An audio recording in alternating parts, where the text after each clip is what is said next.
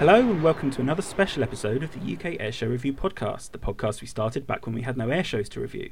My name is Sam Wise, known on the UKAR forums as Wissam24, and with me today are the regular podcast members Tom Jones, Tommy on the forum, Dan Ledwood, Leadhead27 on the forum. Uh, joining us today is a man who I imagine most, if not all of our listeners, will have seen at some point in the last few years at the front of a formation of nine small red jets. It is, of course, Squadron Leader Martin Pert, otherwise known as Red One, team leader of the Royal Air Force Aerobatics team, best known around the globe as the Red Arrows. Martin, thank you very much for coming on the podcast. Thank you, Sam. It's a privilege to be here and talk to you, fine gentlemen, this afternoon. And, uh, yeah, great to see you. Um, so today we're going to be speaking to Red One about the team's tour of North America in 2019, as well as the unprecedented circumstances they found themselves in 2020 uh, and how they've overcome them. But before we get into that, Martin, would you mind just giving us a, a, quick idea of what your route to becoming team leader of the Red Arrows was? Yes, of course. So, as a normal Royal Air Force pilot, I applied for the Red Arrows back in 2011 and I was accepted onto the team having flown the Harrier and the Hawk as a previous flying instructor. Um, but really, the highlight of my career till then was being in the Red Arrows from 2012 to 2014, where I was Reds 2, 4, and 8, respectively. Uh, and then actually, I left the team in 2014 to fly the Typhoon, and I converted onto the Typhoon and then moved up to RAF Lossiemouth, where I was a flight commander on 2 Squadron, which was newly reformed, having swapped from the Tornado GR4 to the Typhoon. And in 2015, we set that squadron up and I was a flight commander on the squadron from 2015 until I was then selected to come back to the team, which of course was a, a huge honour, in 2017, taking over from Dave Montenegro, Monty, for then the 2018, 19, and 2020 season, which is where I find myself now. Fantastic. Um, and one of the things you've overseen as team leader in the last few years has been the uh, was the tour to North America last year. Um, in fact, I think it was exactly a week and a year ago today that the team set off.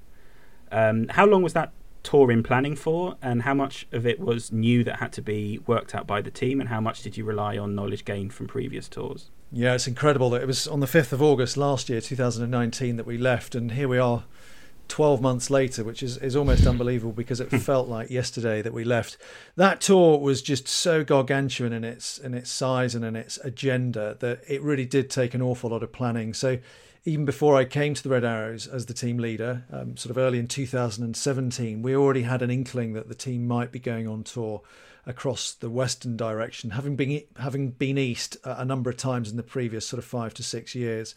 So really, you know, the, the embryonic stages of the tour were already starting to form back in 2017. But actually, it was 2018, and whilst we were busy with what was obviously a big year for the Red Arrows anyway, and the Royal Air Force as a whole with the centenary celebrations of RAF 100, that actually, when we weren't celebrating that on the road and our normal displays, we were back at base, beavering away and planning for what was obviously going to be a huge 2019 for us. So I would suggest that you know the bulk of the real planning started at least 12 months out, and that involved not just the Red Arrows but the whole Royal Air Force. We had to look at how we were going to get across there, which was the biggest the biggest sort of logistical factor for me as the team leader and sort of most of the team members. Our kind of on the road business in the States is very similar to to how we conduct our operations all around Europe. So once we were in country or in continent, that wasn't going to be an issue. It was just about how to get there was the biggie and how to get all of our people and then of course all of the logistical elements that we couldn't just send someone back to our home base in a car to pick up. You know, we're now sort of eight hours time difference away from our home base. So the detail of that started to form in about the six months prior to the to the departure date for the actual tour itself. Uh, and then clearly, pretty much every single day we were at work, if we weren't focused on what the task was in hand that day, be it RIAT or whatever airshow we happened to be at, you know, we were really focusing on on getting the planning done for for the nitty gritty of of what was to be, you know, probably one of the biggest tours in the Reds history. What were the um, the team's objectives from the tour, and when you um, did they change much um, as the tour approached, or were they pretty much the same as when they were first, you know, when the team first decided it wanted to do the tour? Yeah, it's a great question, and and the way we're tasked is actually quite an important uh, route into what the objectives are going to be. So, whilst we absolutely desperately would love to have gone to the states much much earlier, given it was 11 years between the previous visit and and 2019 tour, it's actually got to be governed by a strategic objective, and that was dictated from the FCO's Great campaign, and that's all about engendering British prosperity overseas. So we were absolutely dialed into something much bigger than just going to air shows. This was about promoting Britain.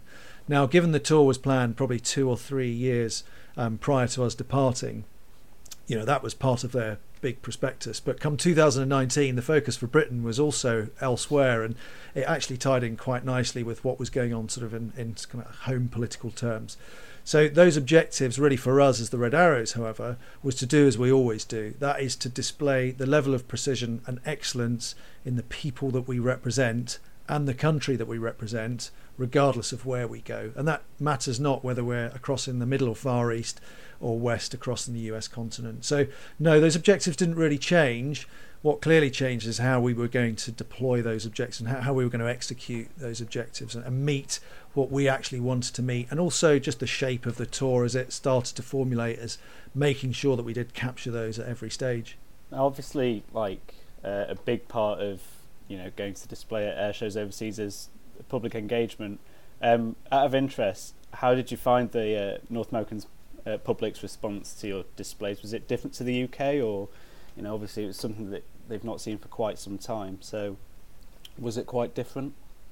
It it was different, but in some regards it was very similar as well. What what was similar is that the the reception that we got varied depending on where we were. So, um, and that's very similar to the UK. There's some people who just like being on a beach, happen to you know have a summer's day where they can have an ice cream mm-hmm. and watch the red arrows, and that yeah. that to them is summer.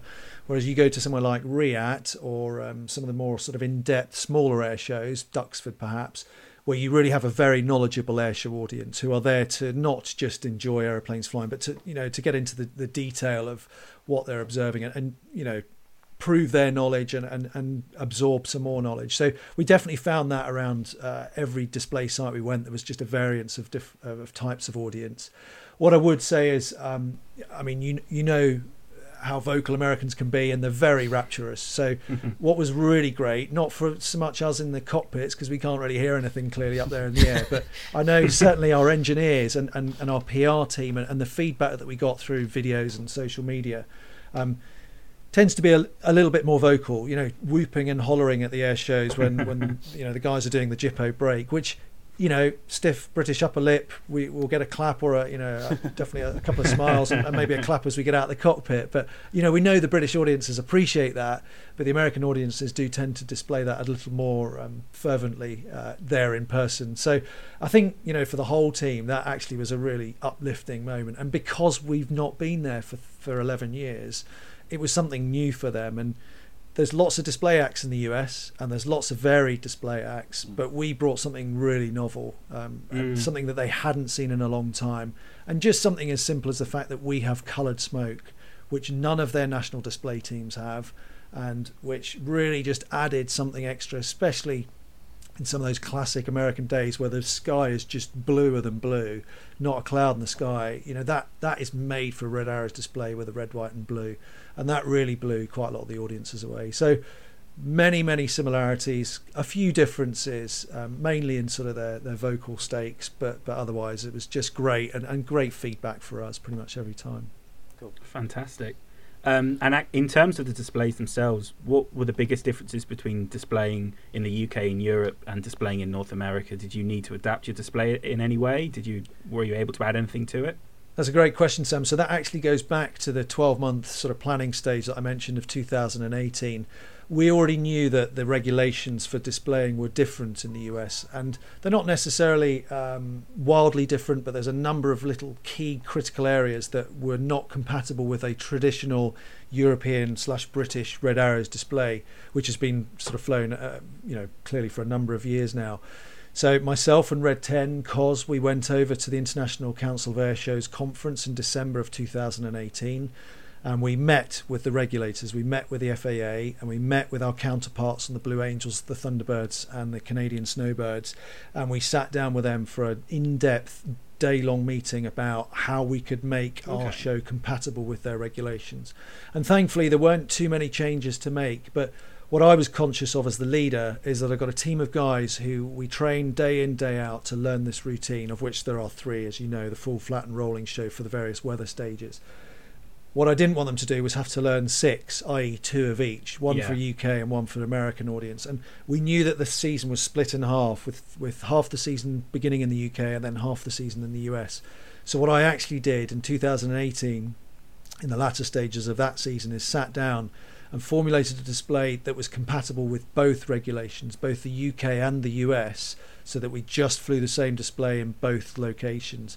And that meant that when we got to the US, despite it having taken sort of approximately 10 days between uh, display practices from leaving the UK and arriving able to practice in the US, um, there were only a couple of minor tweaks that we then had to make on top of what was now a pretty uh, a routine show that the guys had, had, had demonstrated and had practiced for a good six or seven months of training.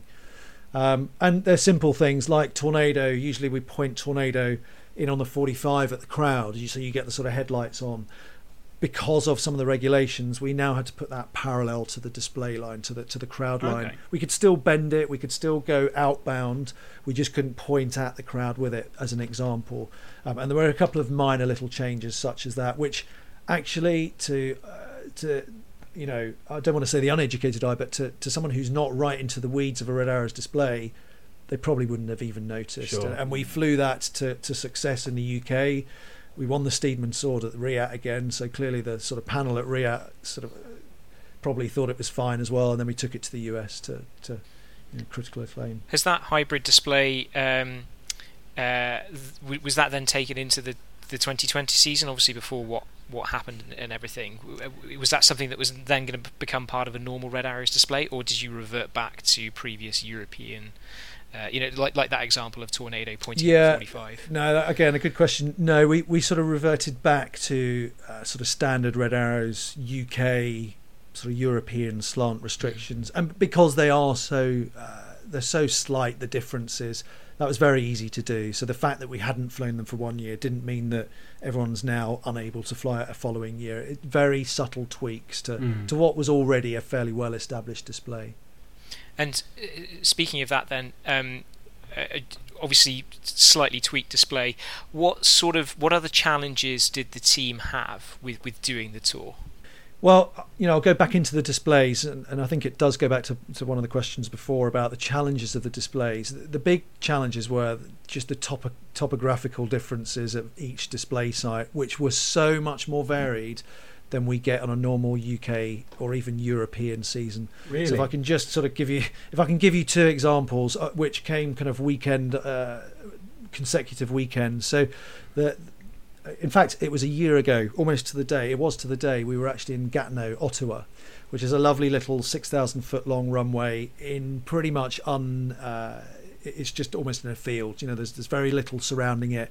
So Mm. much like Duxford, really. I mean, we've got Duxford, we've got Duxford Village, for example, but much like a, a kind of traditional UK, not much built up area, lots of green fields, um, not much for us to concern ourselves with as far as either distraction or second party, third party spectators, which is a big issue now. The following weekend, we're then in Chicago at the Air and Water Seafront Show or Lakefront Show. There are a million people along a stretch of about a mile long and less than a quarter of a mile behind Datum, so not even behind the sort of show line, but behind Datum, we've got the John Hancock's building up to thou- 1,600 feet. So we've got, you know, the skyscrapers of, of Chicago there. And, you know, that, that in itself is a big challenge for us. And we have to adapt our display knowing that we've got those sort of challenges behind us. So I think as team pilots, those were probably the biggest factors. The second one I'll mention is just the weather in the, the US continent. It, it's obviously such a huge continent that you can't clump it into one continent. You've got to talk about it, you know, in different sectors, in different Mm. states, as you will. But the, the weather systems there bubble up much, much more quickly than they do here in the UK. And in the UK, we've got intricate weather uh, radars in almost every, you know, almost every square mile, so you can get quite accurate data, and you know where the rain is at every time. You contrast that with some of the plains of Idaho and and um, you know Arkansas, where there's nothing. You know, there literally is nothing out there. You hear that there might be thunderstorms forecast. You look at the temperatures. Until you're actually out there, or you've got live feedback in the jet at the time, you don't know how that weather's developing over a two-hour transit between Chicago and New York, for example. So it, the weather challenges was, was the second probably biggest challenge for us as the operators, and and you know made to make life on on the road pretty exciting at times. Did you encounter any particularly adverse weather whilst you were out there, whilst transiting, or was it mostly plain sailing? We, I wouldn't ever say it was plain sailing. Thankfully, the transit to and from, which we can we sort of touch on a bit later, were reasonably straightforward. We had a bit of bother getting back across the pond, but that was more just classic kind of Arctic Circle type weather, which we were we were expecting. En route during the tour, we had one relatively interesting incident where it was actually between Chicago and New York, and it's quite a well-known area. The Hudson, uh, the Hudson Bowl, is well known for the way the thunderstorms build up in the afternoon. And because of a delay to our aircraft, we left a little later than I wanted to leave. We, we kind of had to get on road, um, and we left a little later. The forecasts were that there were few things bubbling up, but we could probably get a clear line through it. And actually, air traffic control are very helpful in the US. They will they will let you deviate from your sort of flight plan route quite a lot. But we did, as we got close to New York Stewart Airport, um, we were told that there was precipitation. We were told that there was a thunderstorm bubbling up. Air traffic gave us what they thought was a clear lane, and actually, all of a sudden, we found ourselves in some pretty meaty weather. And you know, taking one aircraft in is is fine in a Hawk. You know, the little thing's pretty venerable, but when you're taking 11 aircraft in formation, mm. split into two, two sections, thousand feet between you, none of you can actually see what's going on it got a little hairy in places on that on that transit. And what that really did was everyone was fine. It was absolutely no bother, but it just amended the way that we do our transit flying. We were able to um, appeal to our chain of commands to, to buy some extra gadgets that we could put in the jet just to sort of get live feedback, ADSB being one example, mm. um, on both traffic and weather in the US and that you know that was sort of game changing stuff and they're little $400 boxes and, and the chain of command were brilliant. You know we said we, we need these to do this safely. Next day we had them in cockpit and we were able brilliant. to use them. So yeah it was a great example. It was something that we learned on the way. It wasn't dangerous but it just was a bit a bit fruitier than we would have expected. Mm.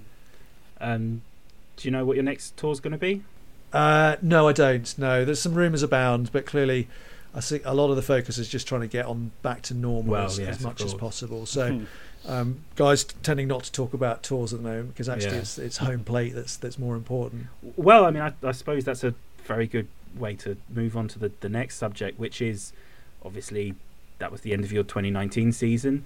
Fast forward to 2020, and you know we all know what's happened this year. Mm-hmm. Um, once it became apparent that this year was obviously going to be different, and you know air shows were cancelling and, and the team's activities were going to be curtailed by COVID nineteen. What were your initial reactions? Um, I think like everyone else, the initial reactions were let's just make sure those closest to us are safe. Let's make sure that every member of the team and their extended family is doing the right thing. As unpalatable as it is, we just need to make sure that we're not rushing into things for the sake of it. You know, we're we've got to be honest about this. The Red Arrows are not at war. We, are not on an operational footing. We we can afford the, the opportunity to down tools, which is exactly what we did, and we were under the same restrictions as everyone else. So, you know, clearly there was disappointment involved. I think that's for every member of the team, um, but that's tinged with the reality and that pragmatism of, of what we're undergoing here. And there's there's sort of much bigger issues at stake, um, thankfully. So yeah, it is a tricky one to balance, really. And and once the initial disappointment had faded, um, it was about how do we rebuild, what's appropriate, how do we keep the team safe, and what's the future, you know, and how, how do we make sure that we've got an outlook on not just the short term, but but the long game for for the Red Arrows. So. Um, you down tools, you know, made sure that you and your family were safe, uh, of course, as we all did. Uh, when when did you sort of turn your mind into or, or, sort of focus on what you could do this year and how did you start uh, planning for the year ahead because obviously it's such there's so so much uncertainty um, mm. and and even now although it's you know we were slightly more used to it back then yeah. you know none of us knew exactly what was going on no at all yeah, absolutely. So uh, the first sort of critical element to get out of the way was the currency and making sure that people weren't going out of currency, or if they were, we had a plan to sort of get them recurrent as soon as possible. thankfully, we actually only were away from the, the sort of work building for about, I think, 10 or maybe 14 days. So um, we were able to instill distancing measures very quickly at work. You know, we had a number of our sort of logistical and support elements who were able to work from home were, were sort of cleared out and, and, stayed working at home for kind of the operators and the engineers. It, we could have we could actually bring in distancing measures, which meant we could get back to work quite quickly. So obviously a few changes to how we to how we did our um, standard operating procedures. We did a, a, few changes to how we get in and out the aircraft, for example, of which I'm sure you'll have seen sort of photographs on social media. But actually, you know, the focus was right. Let's get recurrent so that we're safe to fly the Hawk. Let's build back up to the small formations very quickly, in back into kind of nine ships, and then it was about what what are we actually getting ready for. Um, and actually, we had the trust of our chain of command that we didn't know what was coming next. So the best thing to do was to try and achieve a public display authority status so that we could be ready for whatever we've been tasked for. We knew that there was going to be national flypasts, and we knew that potentially at the end of the season there would still be some events that we could take part in. So critically, we couldn't deploy on our exercise Spring Hawk where we make use of the good weather in March and April, where typically it's not great here at Scampton. So we just had to amend our procedures. We we had to live with that. Um, but thankfully, somehow, some parts in good fortune due to the good weather, we were only mm-hmm. about a month late on our PDA, and that was a fully UK based PDA. So yes, we simplified the show a little, um, but it was really important as focus for both the pilots and the engineers that we had something to drive for, and that was PDA. And we got there about sort of two and a half, three weeks ago. And then, you know, it's just like everything else in life. It's just what is the next lamppost? Where are we running towards next? And, you know, that's the next challenge for, for us as leaders is what are we looking next to? You know, we're still looking at events in the UK at the moment. We still um, potentially have some uh, overseas engagements, we still have some nationally tasked flypasts, and that keeps the focus. But then the longer term focus is is kind of into 2021 and making sure the team is prepared. Has that impacted on um, uh, sort of new blood joining the team every year? Uh, have you sort of just put a stop to that for the moment and, and kept things as they are, or are you still trying to um, operate as business as usual as you can? A bit of both. It, it has absolutely. Um, you know, on one part, all postings in the Air Force were stopped until July. That was just to deal with the COVID measures. So, so there was no one being posted out. That's engineers primarily that it was affecting because we we have a steady turnover of our maintenance staff and support and logistical elements. As far as the pilots go, we clearly couldn't go away on exercise Springhawk. It wasn't appropriate to bring new pilots to the team because you introduce risk with anyone who's not part of the kind of work bubble so we mm, elected okay. not to do a selection procedure just to determine whether it might be appropriate to do one in the future. But actually, the biggest thing for us, as I've mentioned a number of times, the safety and the coherence of the team. If they haven't displayed on the road for an entire year, where's your corporate knowledge if you're getting rid of the standard three pilots per year? Mm. So, quite early on, we recommended that it was appropriate that certainly a huge, uh, major bulk of the team stay on so what we actually recommended was we just freeze the team into next year. We don't recruit any more pilots. The guys who are in their first year, hopefully next year, will get to see the normal sort of run of the mill life on the road, which they haven't really seen yet. Build up that experience, and then we start that cycle again. Slightly complex in that a new leader, so my replacement had already been selected by then. It's not as appropriate or, or, sorry it's not as um, reliant on a new leader having seen those because don't forget every new leader has been on the team before. Um, and actually i've got things i need to get on with in my career. So what's actually happening is reds 2 to 10 are staying as they are. They're staying frozen. And then i will be replaced um, as normal as i was expecting to be at the end of, of this season whenever that might be. So we're expecting kind of october time for my replacement um, to come in and, and we'll start the handover process and that's entirely appropriate because he he's been through this before. He now just needs to train up with a new team in the normal winter training period. Probably somewhat simplified for him because he's now got a pretty experienced team. Although they haven't been out on the road, they've done a PDA. They know how to fly a pretty damn good display because mm-hmm. we're ready to go on the road at the moment. They just haven't had the opportunity to exercise that yet. Um, I know it's sort of obviously been a very quiet year in terms of um, little to no public displays, but you guys managed to um, managed to do the joint flaps with uh, the Tour de France over Heathrow for the uh, mm -hmm. the anniversary of Charles de Gaulle's um, announcement during World War Two. Um, can you tell us anything about like the planning that went into that? Was it just you know similar to the the formation flappers that you did with them last year at Riyadh, um, or was uh, special considerations with it being over the capital? Yeah, it's. I mean, a, a, joint fly past. Well, a fly past over any capital city is a great event, whether you're a team on your own or with another one. But you know, you add in another formation, so you've now got 18 aircraft. it, it is. It's a great event. You know, it's very exciting for us as well.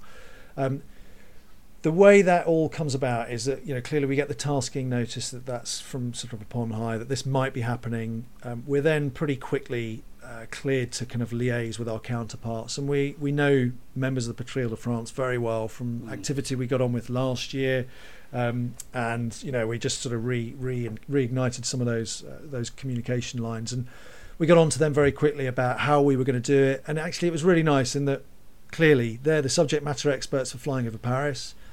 We're the equivalent for flying over London. So what we did was we split the task into two. They looked after the Paris element, and we looked after the London element. And it was really nice because in that respect, we kind of went over there. They literally just kind of enveloped us in their, you know, procedures, their protocols, their, you know, entire fraternity. And we did the same when, when they came over to Brize Norton for the London fly past. The spanner in the works for us is that we knew the weather wasn't looking great. So our original plan, because of COVID measures, was to deploy out of Scampton here very early in the morning, sort of half five takeoff, first light to get into France to then join up with the, the French, so land, refuel, take off with the French, do the Paris fly past, then probably fly from Paris to Brize Norton. Because of the weather considerations, we had to deploy the night before, which with COVID just added some complexity, but actually was was very well handled by both the military and the um, the kind of French elements to it. So we landed in the night before, and that allowed us the time to do face to face briefings, despite us having done plenty of virtual meetings with the French team. Getting to look the guys in the eye and say, This is what we're going to do, and this is the contingencies always helps. Landed in, briefed as a, an 18 ship formation, split into our two individual nine ship formations. And it was as simple as they took off first, we took off after them, and I just followed them. And, it, and I don't mean to simplify it, but I followed them. My guys followed me. As soon as he gave the French for whatever colour on go is, our boys did the same with a little bit of translation and you know right place right time and you know a lot of trust is placed in them to be on the right place right time but but you know clearly we're backing them up with our gps we then all landed back in Évreux, just outside Paris, refueled en masse, came into Brize Norton in the worst conditions I've seen in the UK for years. Rain, rain. It was just absolutely that. tipping with rain. And the, and the, French, I felt for them because at that stage it was looking unlikely that the London element of the fly past was going to happen. It was probably going to be cancelled. And I'd given them a warning at lunchtime. I said, "Look, we've done Paris. That's brilliant. Thank you. I just want to, you know, deliver you the bad news that it might not be a reciprocal agreement in London because of the weather." And they completely understood. Professional aviators. But we got to Brize Norton. They kind of got what I meant because the weather was so foul um, but thankfully, after a bit of replanning, we did all of the elements in the UK airspace, uh, and we got airborne in distinctly foul weather out of Brize Norton. In fact, it was pretty much fog. But by the time we got to kind of the Bagshot area and kind of around uh, where the old Greenham Common base was. Thankfully the weather front it just completely closed out, or completely moved on, and we were presented with blue skies and, and, the sun was shining. So, you know, at that stage, I could hear the excitement in the, the French leader's voice because they knew, you know, this is a big event for them. They're they're flying over another capital. That that's a big event, and you know, we led them the wrong way across London. It's a way we don't often fly from west to east. Usually, we're flying down the Mall, which is kind of east to west, um, and it was just a beautiful day, sort of tinged with uh, you know the slightly ghostly London of, of sort of lockdown where there's not many people around, but kind of almost brought a bit more poignancy to the event because we knew that that was what London was like. So, yeah, an incredible day and, and very exciting, and always is for us to do any national fly past, let alone in another capital on the same day with, with another national display team. that's excellent. What sort of relationship do you have with other European teams like the Patrouille de France, um, Frecce Patrouille Suisse? Do you speak to them in the off season, or uh, you know, do, do you have regular contact with them? We do. It, it, it tends to depend on where we've met up together in the previous season. So much like any sort of relationships, you know, any uh, kind of professional body, the more recent you've been around an outfit or been at the same air show as them, the, the more recent the kind of lines of comms are. So I would say um, we're, you know, us and the French are very, we're very close because we've been at a number of events last year. Clearly, they were across at RIAT. Um, they'd been on tour to the US and they helped us out a lot with just some of the little um, sort of airborne elements of of planning. Um, we spoke to them quite a lot of detail prior to our US tour.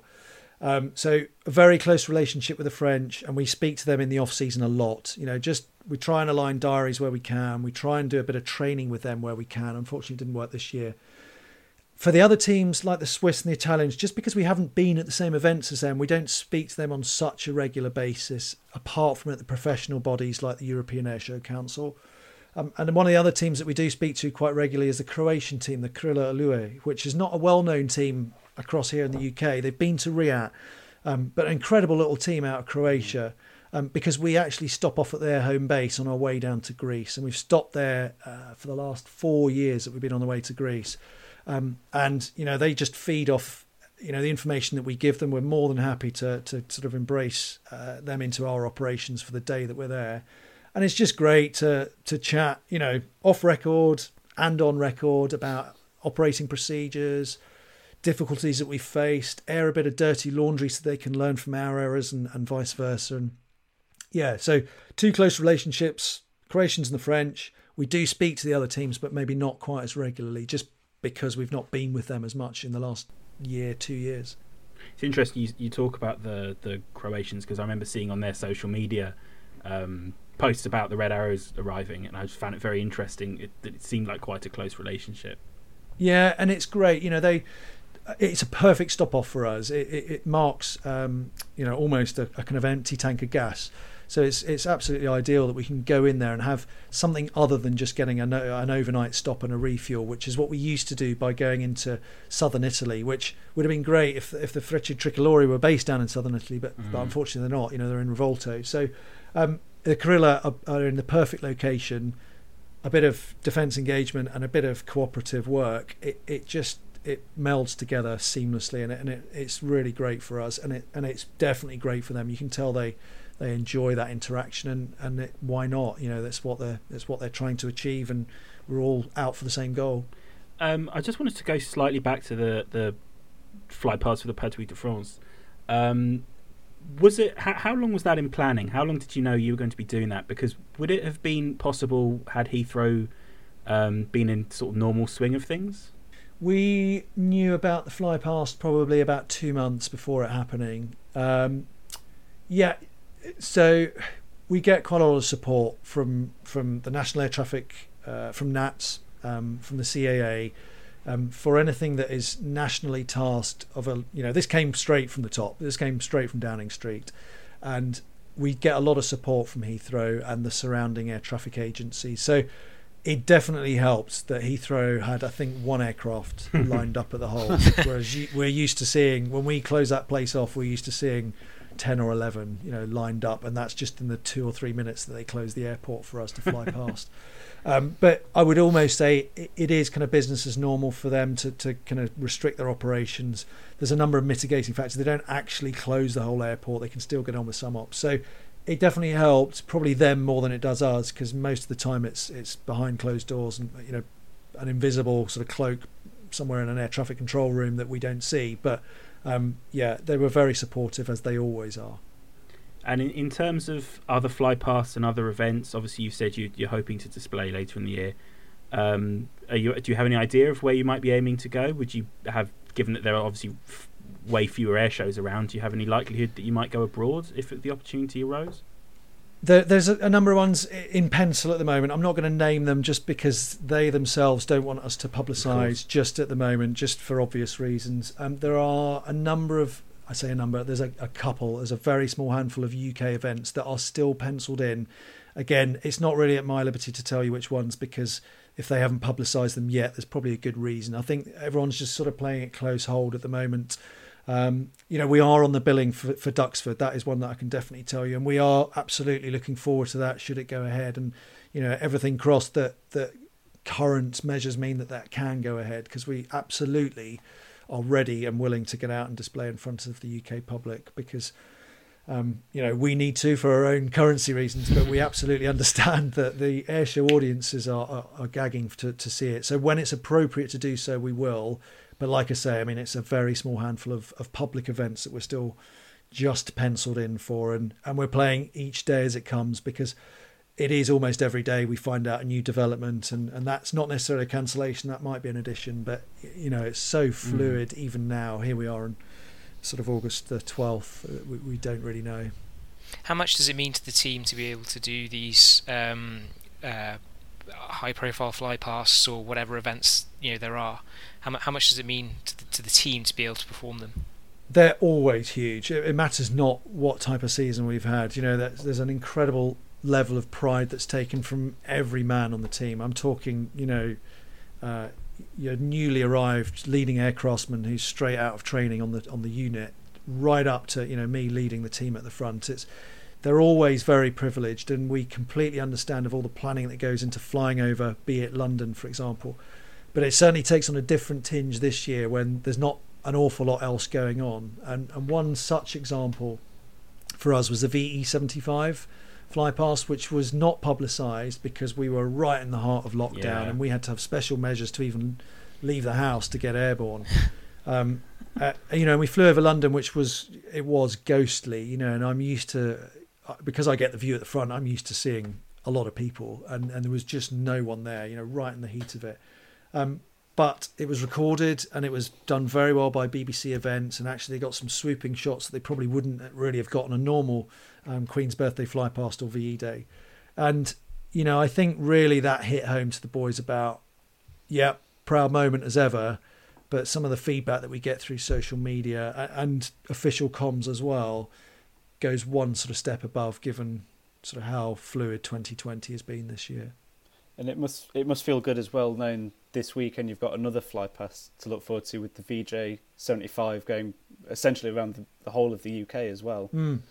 Yeah, it's great, and you know. I, the Red Arrows come under a bit of criticism for just deploying over London for nationally tasked fly past. so it is wonderful and totally appropriate that we, we do get all of the four capitals.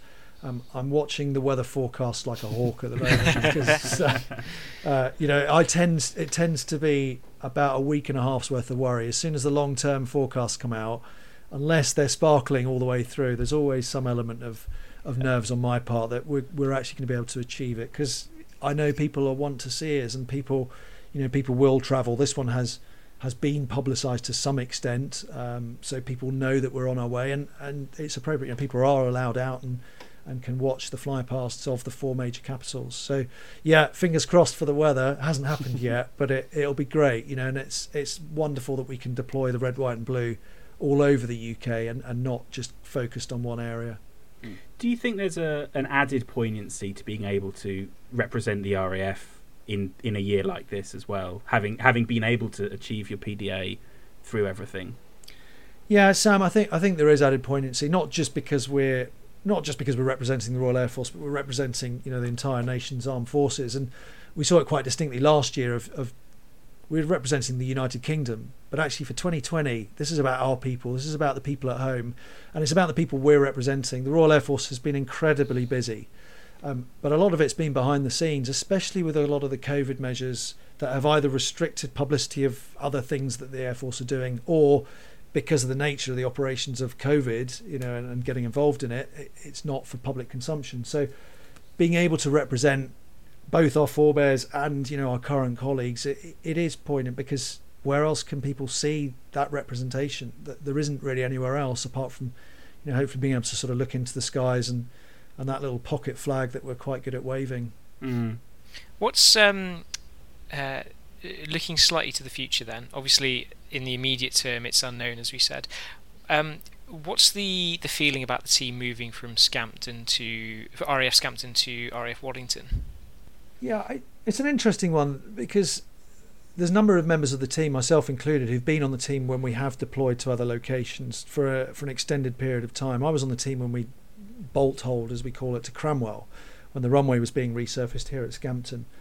Um, and operating out of two sites does present some challenges. You know that most of them are fairly obvious. You know, it's how do you get a debrief facility from one location to another, which might not be so obvious, for example.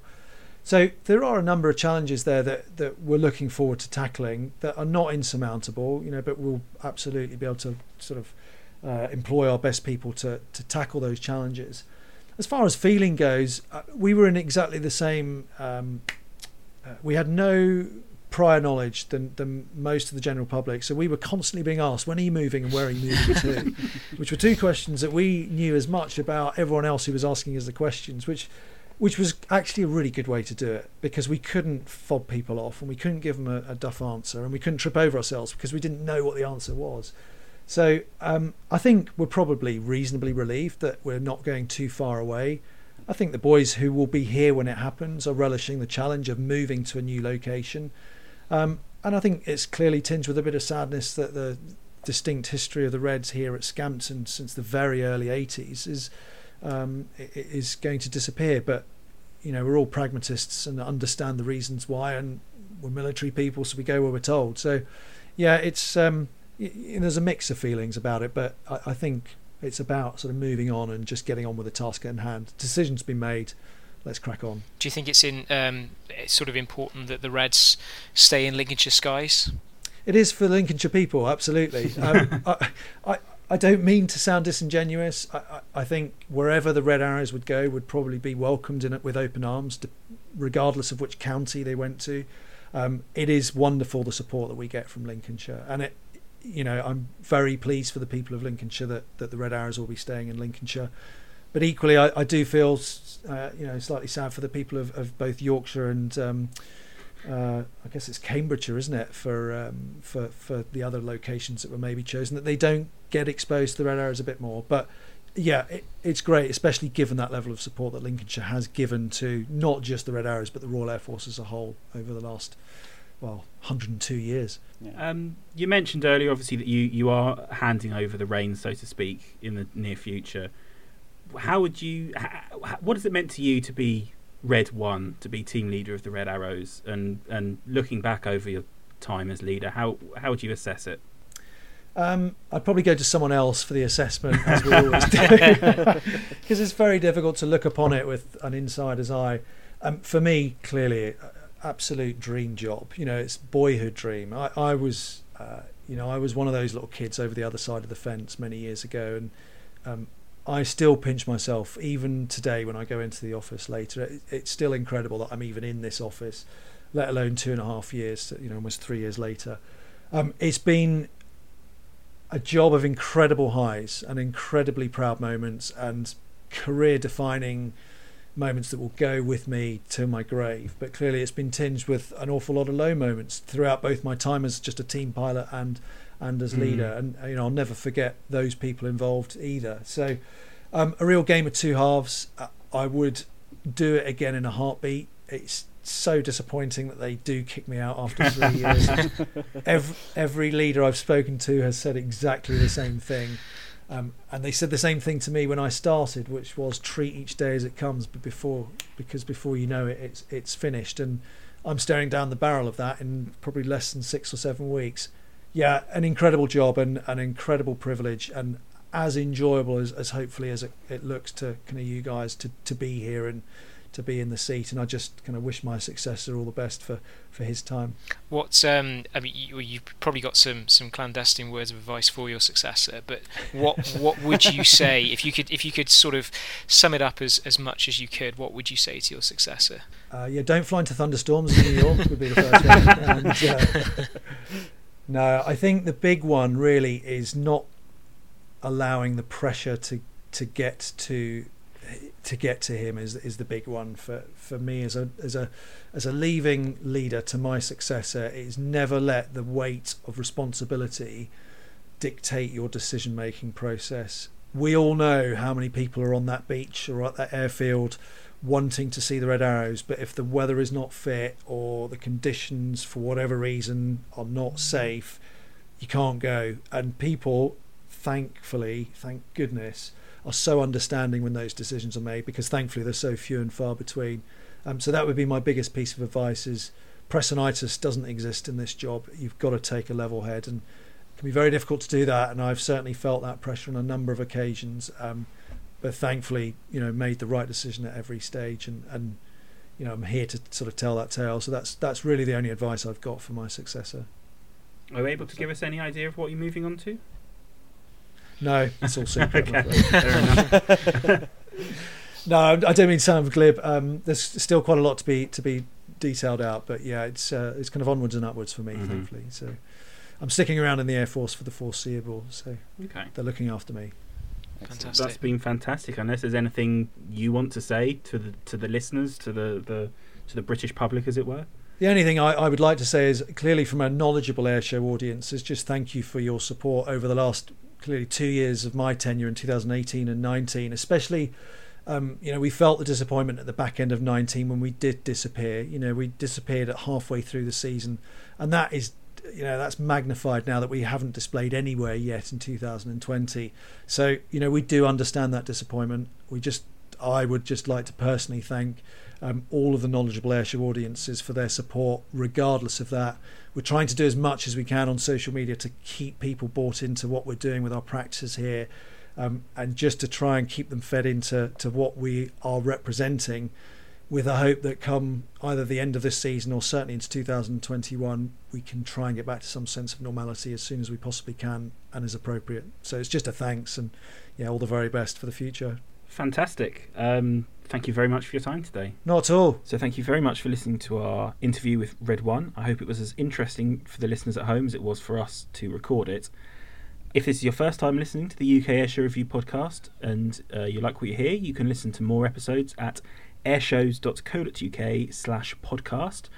Alternatively, we're on SoundCloud, Spotify, Apple Podcasts, and uh, a few other uh, podcast distributors.